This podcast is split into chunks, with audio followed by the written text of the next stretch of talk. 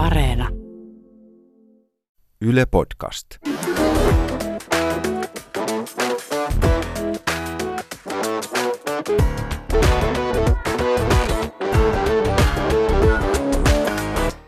I think the people in this country have had enough of experts Kuuntelen huomattavasti mieluummin ulkoasiaministeriön diplomaattia kuin jotain päivystävää dosenttia. löytyy kaiken maailman dosenttia, jotka kertovat, että tätä ja tätä ei saa tehdä. Tämä on Päivystävät dosentit. Podcast, jossa vastaamme kysymyksiin elämän pienistä ja suurista asioista. Minä olen Antto Vihma, kansainvälisen politiikan tutkija. Ja minä olen historiatutkija Miika Tervonen. Te kysytte, me vastaamme.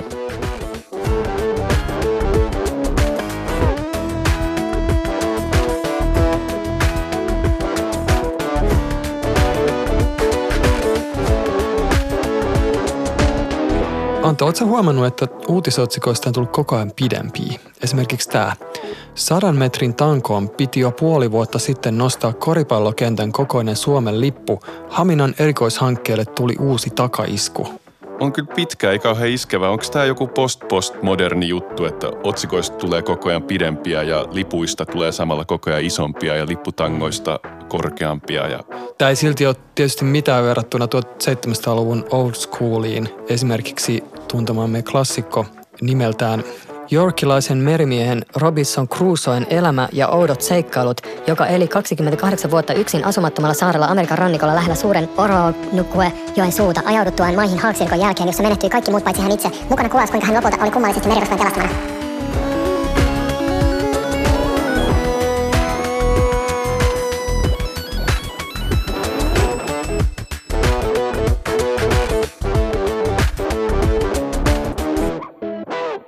Joulu lähestyy ja ollaan saatu aika paljon tämmöisiä jouluaiheisia kysymyksiä, jotka me ollaan koottu tämmöiseen pieneen joulupotpuriin.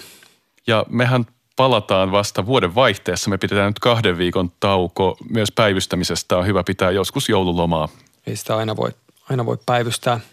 Jos aloitetaan meidän joulukysymyksillä.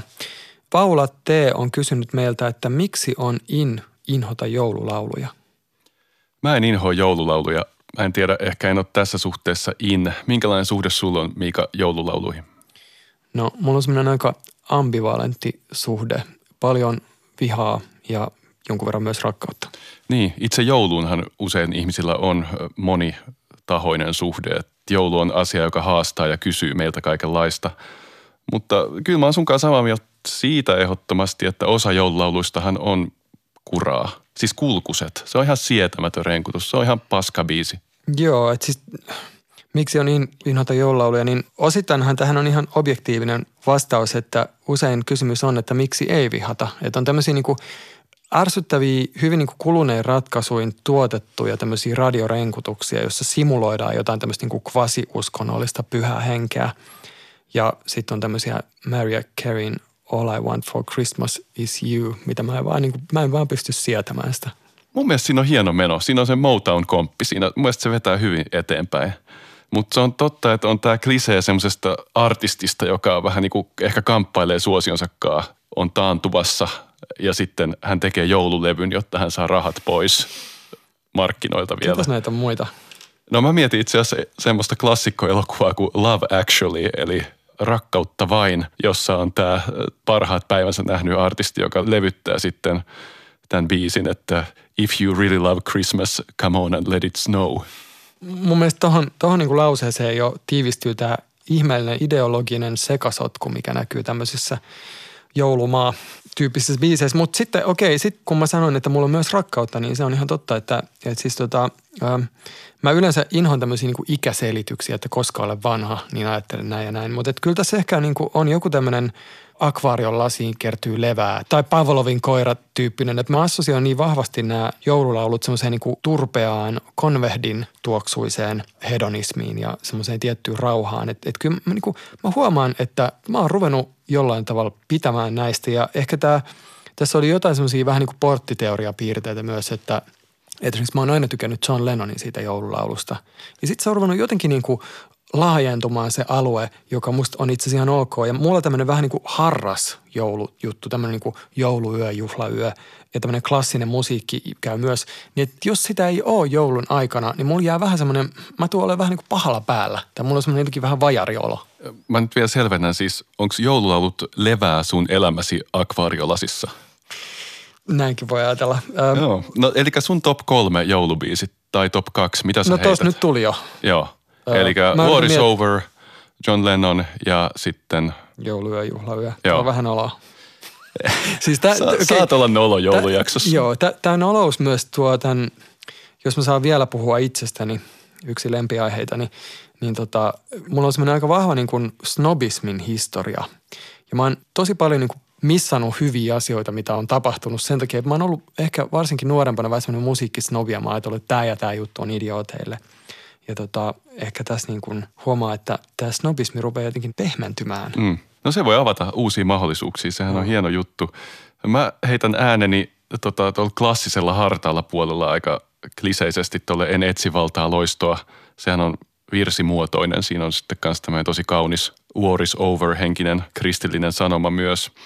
Pop-puolelta toi Supremesin My Favorite Things on tosi hieno, kun Diana Ross laulaa sitä ihan niin kuin palkeet täysillä – Sehän ei ole varsinaisesti niin kuin joulubiisi alun perin siinä elokuvassa, mutta se on kaikilla joulukokoelmalevyillä, niin kai se sitten on joulubiisi. Tässä tullaan just tähän kysymykseen, että mikä oikeastaan on joululaulu, että näillä 1700-luvun saksalaiseen virsiperinteeseen kytkeytyvillä lauluilla tuntuu usein olevan aika vähän tekemistä nyt varsinkin niin kuin uusimman tällaisen niin kuin radiopopin, joka on vähän, aika, usein vähän niin kuin R&B-sävytteistä, niin, niin sen kanssa, mutta Joo.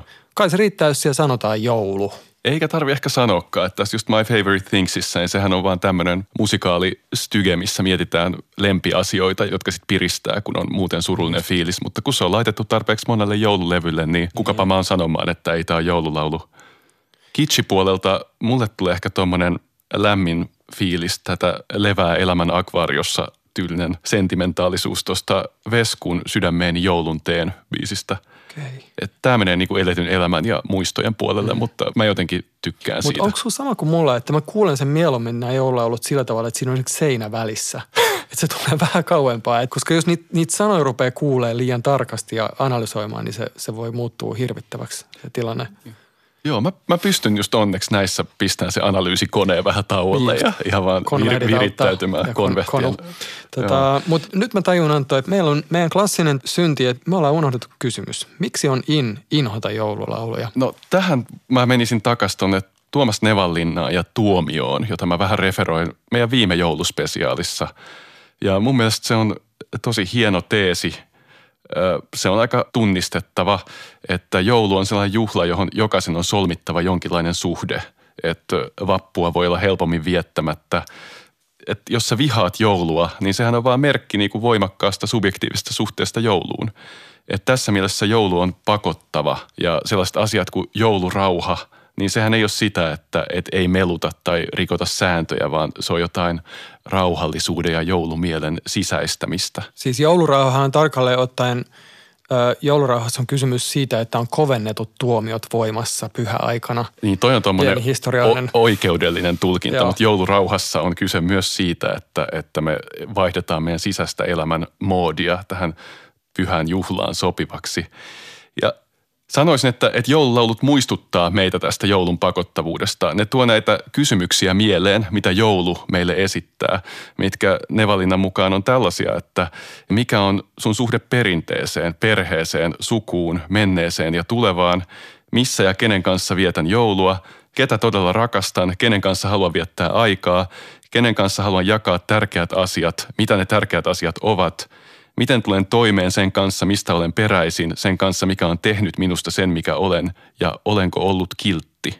Niin ei ihme, että tässä on vähän ahdistavia tunteita, ja sä voit olla vähän sillä, että hemmetti inhoan joululauluja.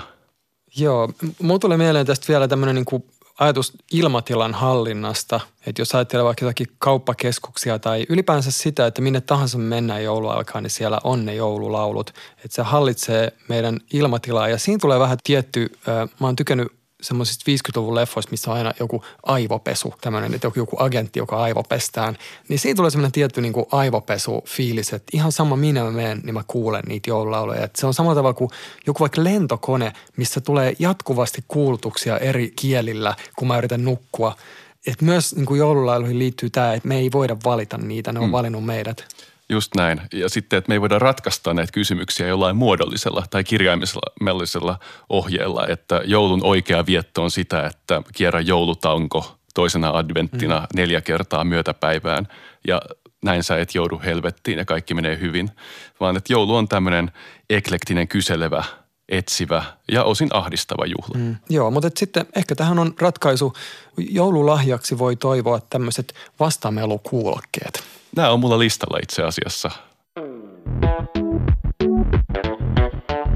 Kuuntelen huomattavasti mieluummin päivystävää dosenttia. Tapahtui niinä päivinä, että keisari Augustukselta kävi käsky, että kaikki maailma oli verolle pantava. Tämä verollepano oli ensimmäinen ja tapahtui Kyreniuksen ollessa Syyrian maaherrana. Kaikki menevät verolle pantavaksi kukin omaan kaupunkiinsa. Tähän liittyen Arni V. on tiedustellut, Onko tiedossa, saiko Joosef koskaan ne veronsa maksettua? Sitä varten Betlehemiin mentiin, mutta siinä tuli sitten kaikenlaista hämminkiä. Joo, tämä kysymys on herättänyt paljon kiinnostusta ja päänvaivaa ja tässä on ehkä törmännyt omaan kielitaitonsa rajoihin ja monenlaisiin rajoihin. Että tota, ja myös se, että miten huonosti me tunnetaan roomalaista hallintohistoriaa vuoden nolla tienoilta. Joo, tämmöinen tiedollinen aukko on, on meille paljastunut, mutta ihan aluksi mä sanoisin, että sä Miika luit tota Luukkaan jouluevankeliumia tai evankeliumia Joo. Luukkaan mukaan. Ja mun mielestä kun jouluevankeliumi ei halua lukea ja miksi ei haluaisi, niin mä suosittelisin nimenomaan tätä Luukasta. Että se on poettisesti vahvin ja sehän on ehkä kuuluisin joulutarina tai vakiintunein jouluevankeliumia. Se on niin kuin mun mielestä hyvää kieltä ja se on suositeltava lukea ja tuntea. Joo. Tämä kysymys tästä Joosefin veroista, jossa suorastaan tässä on vähän tämmöistä niin kuin moraalista sävyä, että onko Joosef jonkinnäköinen veron kiertäjä mahdollisesti, niin tota, Tätä voisi lähteä purkamaan esimerkiksi siitä, että tässähän siis mainitaan tämän käskynhaltija tai maaherra Kyreniuksen toteuttama väestönlasku, joka on historiallisesti tapahtunut Juudeassa vuonna 6 GKR. Ja tota, raamatussa on semmoista tiettyä niin kuin rikkinäinen puhelinaspektia ja Luukas on tietysti yhdistänyt tähän monenlaisia juttuja, jotka ei oikein kaikki voisi samaan aikaan olla totta, koska hän puhuu myös Herodeksesta, että hän olisi tähän aikaan ollut vallassa, mutta tosiasiassa Herodes oli siis kuollut jo kymmenen vuotta sitten tämän väestön laskun tapahtuessa – Joo, tässä on siis tosi monia aineksia, mitä ollaan sitten historiallisesti koitettu paikantaa tietenkin. Että Joosefista ja tästä matkastahan ei ole minkäänlaista mainintaa niin kuin raamatun vanhimmissa osissa, joita on nämä Paavalin kirjeet, mutta nämä evankeliumit, jotka on vähän myöhemmin koottuja, niin sitten yhdistää monenlaisia historiallisia tapahtumia, kuten väestönlaskun ja Herodeksen valtakauden ja tätä tähteä, joka johdattaa Itämaan viisaat miehet Matteuksen mukaan paikalle, niin sitäkin on koitettu paikantaa, että milloin tämmöinen tähti-ilmiö olisi mm. voinut olla. Tästä tulee heti tämä, me ollaan puhuttu aiemmin meidän aiemmassa joulujaksossa tästä joulun pizzamaisuudesta, että joulu on vähän semmoinen kuin pizza kaikilla mahdollisilla täytteillä, mitä ihmiskunta on keksinyt viimeisen 2000 vuoden aikana. Joo, jos ajattelen näitä pääevankeliumeja, siis Luukas, jota tästä jo suositeltiin, niin, niin hänellä on siis tämä ajatus siitä, että liikkeelle lähdettiin nimenomaan tämän veron panemisen takia tai että piti mennä laskettavaksi sinne Betlehemiin, koska ollaan tätä Daavidin huonetta – Matteuksen evankeliumissa se liikkeelle lähdön syy on enkelin ilmoitus, että on kirjoitettu, että Betlehemin pitää mennä synnyttämään, että siellä tulee tämä uusi kuningas ja Messias ja samalla Joosefille ilmoitettiin, että sun pitää mennä Mariankaan naimisiin. Ja Matteuksen evankeliumihan jatkuu sitten sillä että paetaan Egyptiin, koska on tämä Herodeksen suunnitelma, että poikalapsia ruvetaan tappamaan, mikä on meille tiernapojista hirveän tuttu. Ja sitten mennään niin maanpakoon ja sitten enkeli ilmoittaa, milloin voit palata takaisin.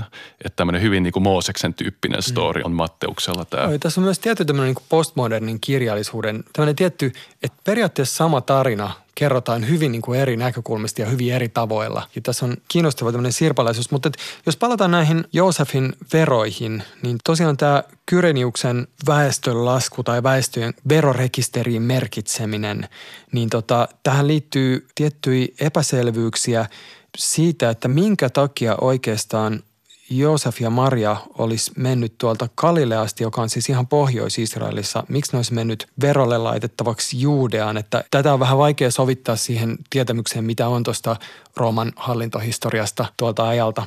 Mutta jos se nyt takeruta ihan näihin pikkuseikkoihin, niin tässä on myös tämä, niin että onko tämä itse asiassa ollut tapahtuma, missä maksetaan veroja vai onko tämä pikemminkin, tämä on siis taustana on se, että keisari Augustus on todella niin kuin ottanut suoraan hallintaan tämän Syyria, Juudea, Galilea, tämän alueen uudella tavalla ja siihen on liittynyt väestön kirjalle laittaminen. Mutta se ei välttämättä tarkoittanut, että silloin pitää maksaa niitä veroja.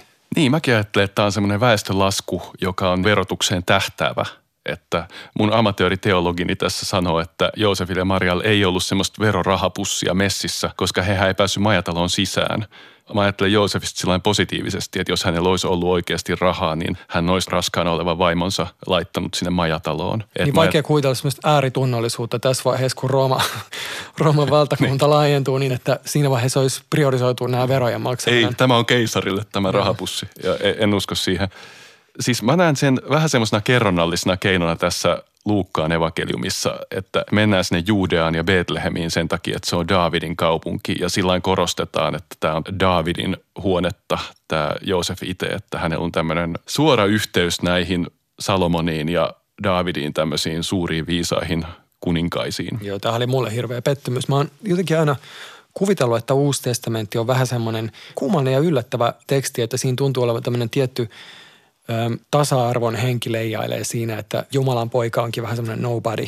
Mutta nyt sitten, kuten tämmöiset tarinan kertomisen perinteet on ilmeisesti silloin jo vaatinut, että sen pitää nyt kuitenkin olla sitten jotain tämmöistä aatelisverta ja tämmöinen chosen one ja kuninkaan paluu. Joo, siis sehän on molemmat evankeliumit korostaa tätä, että Joosef on vähävarainen puuseppä, mutta hän polveutuu näistä legendoista. Että tässä ollaan vielä niin lähellä Joo. sitä vanhan testamentin Tää, maailmaa. Tämä rakennehan toistuu kaikissa suomalaisfilmeissä, missä on aina niin, että se tukki jätkä paljastuukin joskus herttuaksi. Joo, ja tämän takia meillä lauletaan joululauluissa, että Hoosiana Davidin poika ja hän onpi meidän korkea kuningas ja siinä on tosi vahvaa kuninkaan paluuhenkeä. Mutta ajattelen nyt sitä tilannetta siellä Seimessä, että tähti on johdattanut Itämaan tietäjiä sinne – enkeleitä ilmestyy koko ajan, taivallista sotaväkeä on ympärillä ja sitä lasta kutsutaan sekä Jumalan että Daavidin pojaksi. Siis tämä on se hämminki, mihin Arni V. viittaa tässä kysymyksessään. Niin, hämminki. Että siis, et on kauheat paineet kyllä, että jos, jos itseltä on joskus odotettu niin kuin hyvää koulumenestystä, niin se ei kyllä tähän todellakaan vertaudu. Mutta Anto, kysymys, vastaus. No niin, eli Arni V. kysymys oli, että onko tiedossa, saiko Joosef koskaan ne veronsa maksettua? Ja vastaus siis vaikuttaisi olevan, että riippuu vähän keneltä kysyy. Joo, siis jos tämä kysymys vaivaa isosti, niin siirry lukemaan Luukaksen evankeliumin sijaan Matteuksen evankeliumia, koska siellä ei puhuta veroista mitään. Saatto maksaa, saatto olla maksamatta. Matteusta kehi. Päivystävät dosentit, päivystävät dosentit, Vihma ja Tervonen – Mitä järkeä lukea uutisia, kysyy Karli K. Antto, luitko tänään uutisia aamulla? Joo, mä luin kyllä paperihesaria tota, aamulla. En muista siitä yhtään mitään itse asiassa, jos nyt kysyisit, mikä oli päivän pääuutinen. Tota kysymystähän pohdiskeli ainakin Baudelaire jo 1800-luvun puolivälissä. Hänellä oli tämmöinen kriittinen – kysymys, että minkä takia ihminen suostuu heti aamulla lukemaan uutisia, sanomalehtiä ja saamaan niin kuin maailman tapahtumia ja kuraa naamaansa. Että eikö aamu ole semmoinen ihana hetki, kun tietoisuus palautuu ja voitaisiin katsoa lintuja ja miettiä elämän kauniita asioita. Tuo kuulostaa kauhean kivalta tuo lintujen katsominen ja Mä itse aloitin tänään, mä en päässyt sängystä ylös ja mä luin Guardianin Fudis-uutisia, mikä se on minusta niin kuin huono tapa mutta se on, se on niin kaunista se kieli, mutta se todella niin kuin tuo mulle tämän Karli Koon kysymyksen aika voimallisesti, että mitä järkeä tässä on? Onko tässä jotain järkeä? Siis semmoinen tuolta lähimaastosta voidaan heittää, että toi meidän tuottaja Ollihan on käsitellyt tätä aihetta väitöskirjassaan ja hän esittelee muun muassa tämmöisen rituaalisen lukutavan, jossa journalismi voidaan juontaa tosiaan ranskan sanasta jour. Anteeksi ääntämykseni, sanon se uudestaan jour. Ja tota, eli, Eli se kertoo meille, mikä päivä tänään on. Että tänään on tänään, eikä eilen, eikä huomenna. Ja sillä me päästään kiinni siinä heti aamussa tähän päivittäiseen elämään. Se on tärkeää tietää, että tänään on tänään. eikä esimerkiksi eilen. Kuulostaa joltain pop-kappaleelta, eikö Anna Abreulla ollut tähän joku? Joo. Tuosta tulee mulle mieleen semmoiset taloustieteilijöiden tekemät tutkimukset, missä on tutkittu erilaisia niin kuin uutisten lukutapoja ja tultu siihen johtopäätökseen, että tämä on itse asiassa aika lähellä samoja tapoja, miten kulutetaan viihdettä. Ja että myös uutiset on usein rakenteeltaan, että niissä on vähän semmoista, niin kuin, jos ajattelee vaikka uutislähetystä, että siellä on aluksi tämmöiset teaserit ja sitten tulee se itse pihvi. Ja tota, mä luulen, että niin kuin tämä mun Guardianin fudisuutisten lukeminen, että kyllä mä luulen, että aika suuri osa tästä meidän uutisten kuluttamisesta on samanlaista kuluttamista kuin mikä tahansa muu. Että se on nimenomaan kulutustavaraa, jossa on selkeästi tämä viihdeelementti myös. Mulla on tuohon Ollin pointtiin rituaalisena päivittäisenä asiana, niin tota, meitähän aina hurmaa nämä pienen ihmisen pieni vastarinta – teot ja mulla on kollega Mikael hänelle terveisiä, joka siis ihan oikeasti, mä näen hänet usein töissä lukemassa kaksi viikkoa vanhaa lehteä. Että hänen, hänen uutissyklissä on oikeasti semmoinen viikon pari perässä. Hänellä on Hustadsbladet viime viikolta tai toissa viikolta kädessä. Joo, musta on myös nautinnollista lukea jossakin mökillä jotakin paikallislehteä, joka on vaikka muutaman vuoden vanha. Siinä on jotakin semmoista hurmaavaa. Tässä voi tietysti myös ajatella, että nämä paikallislehdet liittyy tähän uutisten tai lehtien yhteen tämmöiseen tärkeäseen yhteiskunnalliseen funktioon, mikä tästä on Benedict Anderson, joka on kirjoittanut näistä kuvitelluista yhteisöistä ja kansakuntahan on tällainen kuviteltu yhteisö, niin, niin just se, että miten niin kuin paikalliset uutiset on itse asiassa ollut hyvin keskeinen asia siinä, että ruvetaan kuvittelemaan tämmöinen uudenlainen me. Mun tekee mieli tässä vaiheessa ottaa yksi vähän teoreettinen ja, ja vakava pointti. Koitan olla kyllä nopea sen kanssa. Että toisaalta tämä liittyen tuohon sun Andersoniin, että uutisjournalismilla on semmoinen demokratian kannalta tärkeä tehtävä, että se tuo ihmiset jollain tavoin yhteisten asioiden äärelle. Että on poliittisessa julkisuudessa on tärkeää, varsinkin nyt kun maailma ja viestimet sirpaloituu koko ajan, että ne voi luoda meille eräänlaisen perusinfrastruktuurin joistain faktoista, joiden voisi sanoa, että niiden päällä sitten tapahtuu se poliittinen, kun siihen otetaan eri kulmia. Jos mä ajattelen tuota Karlin kysymystä, että mitä järkeä lukea uutisia, niin mä luulen, että tämä on ehkä myös aika semmoinen meidän ajalle tyypillinen kysymys, että 20 vuotta sitten varmaan tällaista ajatusta ei ihan kauhean monet ole niin kuin kriisittänyt sitä, että, että totta kai luetaan se päivän sanomalehti. Että ehkä se on myös tähän niin kuin perinteisten medioiden auktoriteetin murtumiseen ja myös se, että internet on fragmentoinut tätä uutisvirtaa. Sitten on tietysti tämmöisiä niin kuin kritiikkejä, mitkä tavallaan on ihan hyviä, että, että mitä tämä itse asiassa niin kuin tekee tämä uutisten lukeminen, että – että tavallaan, että jos sitä voi ajatella myös viihteenä, joka myös samalla ehkä voi toimia tämmöisen niin kuin kyynistävänä, että sen pitäisi herättää, tuoda uusia asioita keskustelua, mutta itse asiassa se niin kuin normalisoi tämmöisiä asioita, niin kuin vaikka jotkut välimeren hukkumiset tai jotkut Trump-uutiset. Että se voi niin kuin olla asia, mikä vähentää uskoa muutoksen mahdollisuuteen. Eli jotkut, että on ihan tämmöisiä hyviä mun mielestä kriittisiä näkökulmia, jossa esimerkiksi jotkut kieltäytyy lukemasta uutisia, koska se saa heidät ajattelemaan, että maailma ei voi muuttua. Niin, toi tota, just Trumpin kaltaisessa henkilössä, joka on poliittinen strategi, joka elää niin kuin huomiotaloudesta, niin siinä olisi aika tärkeää, että journalismi säilyttäisi semmoisia perinteisiä hyveitä, joihin kuuluu semmoinen volyymikontrolli, että ihan kaiken perässä ei juosta, koska meillä on tämä tietty ammattieettinen professio tässä kyseessä. Tietty normalisointihan ei ole ihan helppo argumentointi, että sitähän voidaan käyttää sanomaan myös, että jostain ei tulisi puhua, mutta toisaalta tämmöisiä jännitteitä kaivataan. Mä vetäisin vielä esiin tämmöisen faktojen puolustuksen, mikä liittyy myös journalismiin. Ja kun mä puhun nyt faktoista, niin nämä on semmoisia pienenteen totuuksia, niin sanottuja journalistisia totuuksia, mistä Hanna Arendt otti esimerkin Truth and Politics esseessään, että on semmoinen tapahtuma kuin, että Saksan keisarikunta hyökkäsi Belgiaan vuonna 1914. Ja tämä meidän täytyy, jotta me voidaan puhua politiikkaa, niin meidän täytyy tavallaan hyväksyä tämmöinen fakta – kun taas joillakuilla voi olla vähän toisenlainen näkemys. Ja teoreetikot voi sanoa, että faktat on epäpoliittisia, että itse asiassa faktat on tämmöisiä vallankäytön välineitä, jotka niin kuin pettää tämmöisen erimielisyyden ja konflikteja hehkuttavan politiikan. Niin tätä vastaan Arendt mun mielestä argumentoi tosi hyvin, että nämä faktuaaliset totuudet, triviaalit journalistiset totuudet on tärkeitä, jotta meillä on tilaa politiikalle. Mm.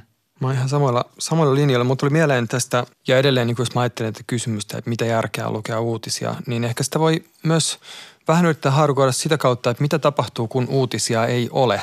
Ja tässä suhteessa sota-ajat on ikään kuin ihmiskokeita, missä usein niin kuin uutisvirta katkeaa tai sitä ruvetaan sääntelemään hyvin vahvasti. Ja tota, mä halusin lukea Antto sulle tämmöisen pienen katkelman Samu Nyströmin eri, erinomaisesta kirjasta Helsinki 1914-1918. Mieli Tämä on siis tilanne, missä sota on puhjennut. Se ei koske suoraan tässä vaiheessa Suomea, mutta kukaan ei tiedä, mitä tapahtuu. Kaikki pelkää jotakin saksalaisten maihin nousuu valtava määrä huhuja liikkeellä. Ja tota, tässä on tämmöinen nimimerkki Hypönniemi Uudessa Suomettaressa 1914 kuvaa tätä tilannetta.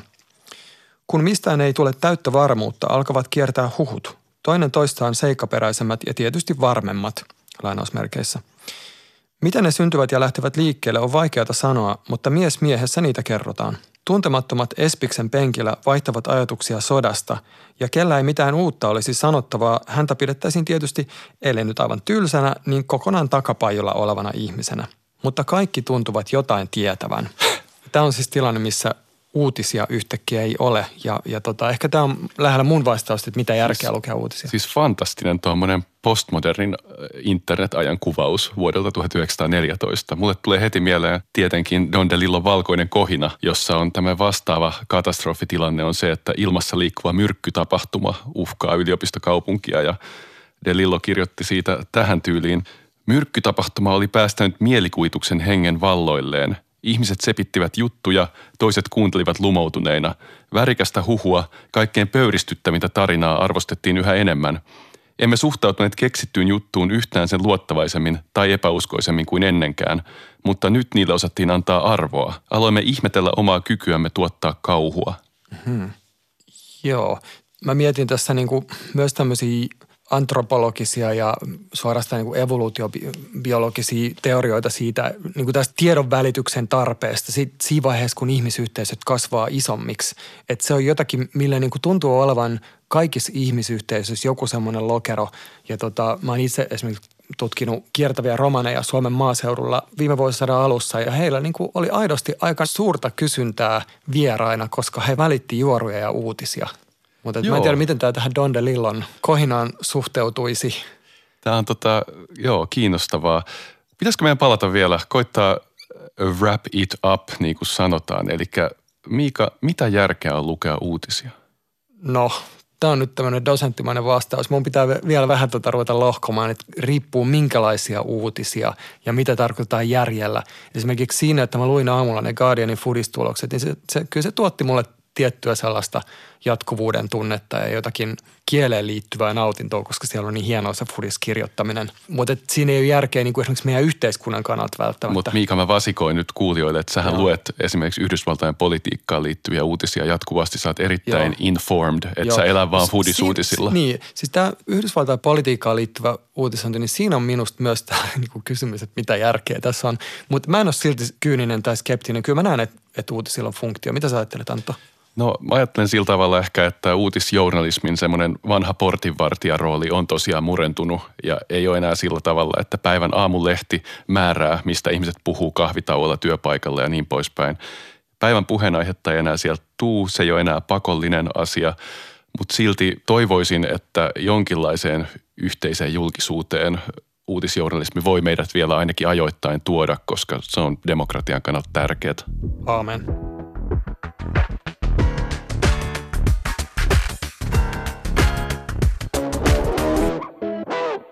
Mikä on kantapään kautta oppimisen etymologia ja miksi se on ihmiskunnassa niin tyypillistä? Näin tiedustelee Michael R. nimimerkki. Joo, tässä on moni eri tasoja ja tietysti kaksi eri kysymystä. Ja tähän ensimmäiseen kysymykseen, niin tämä saattaa olla dosenttien historian ensimmäinen vastaus, missä heti nostetaan kädet pystyyn. Joo. Lukuisasta Google-ohjelman käytöstä huolimatta me ei löydetty mitään kauhean vahvaa ehdokasta sille, että mikä tämän itsestään sanonnan etymologia on. Et mä uskoisin, että joku kansantieteestä tai sosiolingvisti voi avittaa meitä eteenpäin, mutta se lähimmäs, mitä me päästiin tietysti on se, että tämä liittyy tämä kantapään kautta oppiminen akillekseen. Niin, tai me ehkä ajateltiin, että se ei kuulosta kauhean uskottavalta, tai sehän ei toimi metaforisesti kauhean hyvin. Totta kai kantapäästä tulee mieleen Akilleen kantapää, mikä on toinen metafora, mutta Akilleshan tunnetusti Trojan sodassa ei oppinut mitään, vaan menehtyi, kun sai nuolen heikkoon kohtaansa. Eli me voidaan pikkasen kerrata. Äh, Akille siis, äh, Niin. selitäpä on se, että minkä takia Akilleen kantapää oli juuri se heikko kohta. Siis hänen äitinsä, joka oli jonkinlainen, nyt ollaan vaarallisella vesillä, mutta jonkinlainen meren jumalatar, tämän, tämän tyyppinen hahmo tässä mytologiassa, niin kastoi hänet Styksjokeen ja piti häntä kiinni kantapäästä. Niin se kantapää ei sitten kastunut ja tota, näin siitä jäi Akillekselle tämmöinen, että hän tuli vahvaksi kaikkialta muualta paitsi siitä kantapäästä. Ja tämä vuodettiin tämä tieto vihollisille, jotka sitten tosiaan Trojan sodan melskeissä, kun Akilles oli sinne hyökännyt, niin ampui häntä nuolella kantapäähän ja Akilles kuoli. Tästä siis Akilleen kantapää heikkona kohtana – mutta taas kantapäät kautta oppiminen, mitä siellä tota, jollakulla oli ajatus, että se ainakin hänen henkilökohtaisessa elämässä tuli luupiikistä. Mm. Sehän, sehän on niin kuin metaforisesti vähän niin kuin järkevää, mutta ei se ehkä kuulosta sillä kuinka moni meistä nyt ajattelee luupiikkiä kantapäässä. Joo, mutta jos lähdetään miettimään sitä kantapään kautta oppimisen, miten se yleensä ymmärretään ja miten, miten sitä käytetään, niin sehän on enimmäkseen tällainen – itse reflektio, että opin nyt tämänkin asian kantapään kautta. Että suomalaisessa kasvatuksessa on semmoinen pitkä niin kuin simputuksessa kasvattamisen historia ja, ja siihen liittyy paljon semmoisia sananlaskuja, mitkä ehkä voi jo jäädä unholaan, mutta tämä ei oikeastaan ehkä liity niinkään siihen, vaan tämä on enemmän semmoinen, että kohdataan tämä aika voimakas oppimisen tapa, mikä todella on se, että sä teet itse virheen. Joo, tämä ei ole sillain, kuka ei opeta, su, mä en opeta sua kantapään kautta, vaan sä itse kerrot jälkeenpäin, että sä opit asian kantapään kautta, joka siis liittyy siis epäonnistumiseen. Ja tästähän tulee suora silta tämmöiseen nykyiseen niin sanottuun pöhinään ja, ja startup-kulttuuriin, jossa on tärkeä – alkumyytti on tämmöinen amerikkalaistyyppinen ajatus, että pitää epäonnistua ehkä monta kertaakin, tehdä pari-kolme konkurssia ja sen jälkeen iskeä siihen todelliseen kultasuoneen. Ja tätä tietysti on kritisoitu tällaista ajattelutapaa siitä, että tässä on niin sanottu survivor bias, eli tämmöinen selviytyjän vinouma. Eli, niin. eli niille tämä epäonnistuminen toimii oppimisen lähteenä, joilla se toimii oppimisen lähteenä ja kaikilla muilla se on vain epäonnistumista. Niin, siis joo, tätä on hankala kuvata muuta kuin tämmöisellä truismilla, että epäonnistuminenhan saattaa olla joskus vain epäonnistumista. Se ei välttämättä liity siihen, että susta tulee sitten menestyvä startup-yrittäjä, joka voi kertoa omasta oppimisesta jossain lentokenttäkirjassa tyyliin, miten minusta tuli minä. Että niitä on kuitenkin aika vähän – Richard Branson ja ne on kaikki Richard-nimisiä, eikö se ole nämä tota, lentokenttiä? joku Richard. Joo, harmaa partainen kaveri kertoo, miten hän menestyi. Vähän samaa tyyppistä eetosta me voidaan nähdä kansalaisyhteiskunnan puolella, kun sanotaan, että maailma muuttuu, kun sitä muutetaan, että pieni joukko aktiivejahan voi aina muuttaa maailmaa ja sitten mainitaan ne muutamat pienet joukot aktiiveja, jotka onnistuivat muuttamaan maailmaa, mutta siinä jää ne pari sataa tuhatta muuta pientä aktiivijoukkoa, jotka ei muuttaneet maailmaa mainitsematta. Miksi tämä on niin tyypillistä ihmiskunnalle tämä kantapään kautta oppiminen, niin tästä tulee moni ajatuksia mieleen ja mä oon tässä ohjelmassa Kenties mä vielä yhden kerran voin ottaa esille tämän ihmiskunnan historiasta toistuvan kaavan. Eli tällainen niin kuin ei-ennakoitujen seurausten dilemma, että kohdataan joku ongelma tai haaste ja kehitetään siihen joku tekninen ratkaisu, mutta se tekninen ratkaisu itsessään tuottaa uusia ongelmia. Ja sitten näiden uusien ongelmien ratkaisuun taas kehitetään uusia keinoja ja nämä uudet ratkaisut jälleen tuottaa uusia ongelmia. Et ehkä tämä on myös tämmöinen ihmisen kulttuurihistorian, kulttuurievoluution piirre, että lajina vääjäämättä opitaan aika paljon erähdysten kautta ja ongelmien kautta. Joo, helppo, helppo yhtyä tuohon. Ja sitten tähän painottaa toimijan näkökulmaa eikä teorian näkökulmaa. Että sitä, että sulla on omakohtaista kokemusta jostain asiasta ja sitten se on vielä aiheuttanut jonkinlaista kipua tai kärsimystä, niin kyllähän sen on helppo ymmärtää, että se intuitiivisesti kannustaa oppimaan ja sä opit siitä ilmiöstä sitten tosiaan niin sanotusti – Kantapään kautta. Joo. Mulle tulee taas mieleen joku Brodskin puhe, jossa hän, hän sanoi, että tämä kivun kautta oppiminen on niin kuin ylivertaista. Että esimerkiksi unettomuudesta kärsivä, jos sä kärsit kymmenen vuotta unettomuudesta, niin sä tunnet sen niin ilmiön niin monet puolet niin hyvin ja se kannustaa sua myös lukemaan tästä aiheesta. Että verrattuna siihen, että lukee kaikki tutkimukset siitä, niin sulla on sitten monipuolisempi tämmöinen asiantuntevuus. Toisaalta mä ymmärrän, että esimerkiksi kasvatusoppais nykyisin ei ihan kauheasti suositella tällaisia kovia metodeita, vaikka tietysti on niin, että muutama kerta pitää juosta kovasti seinää päin, jotta ymmärtää, että minkälaisia on seinät ja kannattaako juosta mihin suuntaan. Mutta tavallaan nykyisessä ehkä pedagogiassa korostetaan enemmän muita oppimisen muotoja kuin kivun tai epäonnistumisen kautta oppimista. Ja mä itse, mun ihmissuhteissakin mun semmoinen yksi johtotähti liittyy Heurekassa on tällaisia rottia, jotka pelaa koripalloa. Mä muistan Ja hyvin tota, kyllä, joo. joo, mä oon käynyt katsoa niitä muutaman kerran ja tota, siellä sanottiin, että se, että miten rotat saa pelaa koripalloa, niin ainoastaan palkkioiden kautta, ei ikinä rangaistuksen kautta.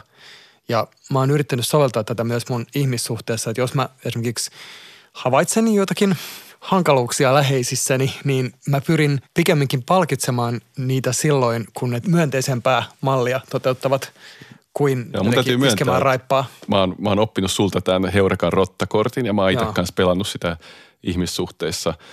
Mutta onko tämä rottien koripallo Heurekassa niin auttanut sua ihmissuhteiden saralla? No tietysti täytyy sotkuissa? sanoa, että, ö, että samaan aikaan ehkä mä oon samanlainen kuin useimmat ihmiset, että nimenomaan läheisissä suhteissa ja rakkaudessa, niin ehkä se on niin, että kuitenkin useimmat oppii lähinnä juoksemalla päin seinää. Ja mitä etymologiaan tulee, me ollaan hy- hylätty Akilles, me ei olla innostuneita luupiikistä ja oliko vielä joku teoria, joku puhui jostain sukan kantapään kutomisesta, että se on vaikeaa, sekään ei toimi. Se oli se kohta, missä mä Metaforana. Lopetin googlaamisen, koska mä, mä totesin, että, että se ei anna meille vastauksia. Mä odotan, että joku meidän, meidän kuuntelija pelastaa meidät. Nyt joukkoistetaan. Joo, eli, eli joku varmasti tietää tämän paremmin, niin tota, saadaan, Vastaus. saadaan Michaelille kunnon vastaus tähän kysymykseen etymologiasta. Auttakaa dosentteja hädässä.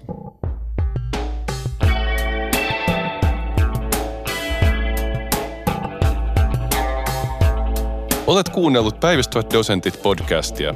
Tämä on dosenttien kolmas kausi. Kaikki vanhat ja uudet jaksot löydät Yle Areenasta. Löydät meidät myös Facebookista nimellä Päivystävät dosentit. Kysymykset, kommentit ja arviot ovat tervetulleita. Twitterissä toimii hashtag päivystävät tai päivystävät dosentit. Päivystävien dosenttien kolmannen kauden on tuottanut Art Lab Productions. Tuottaja Kimmo Koskinen, äänisuunnittelu ja leikkaus Jussi Liukkonen, sisältötuottaja Olli Seuri.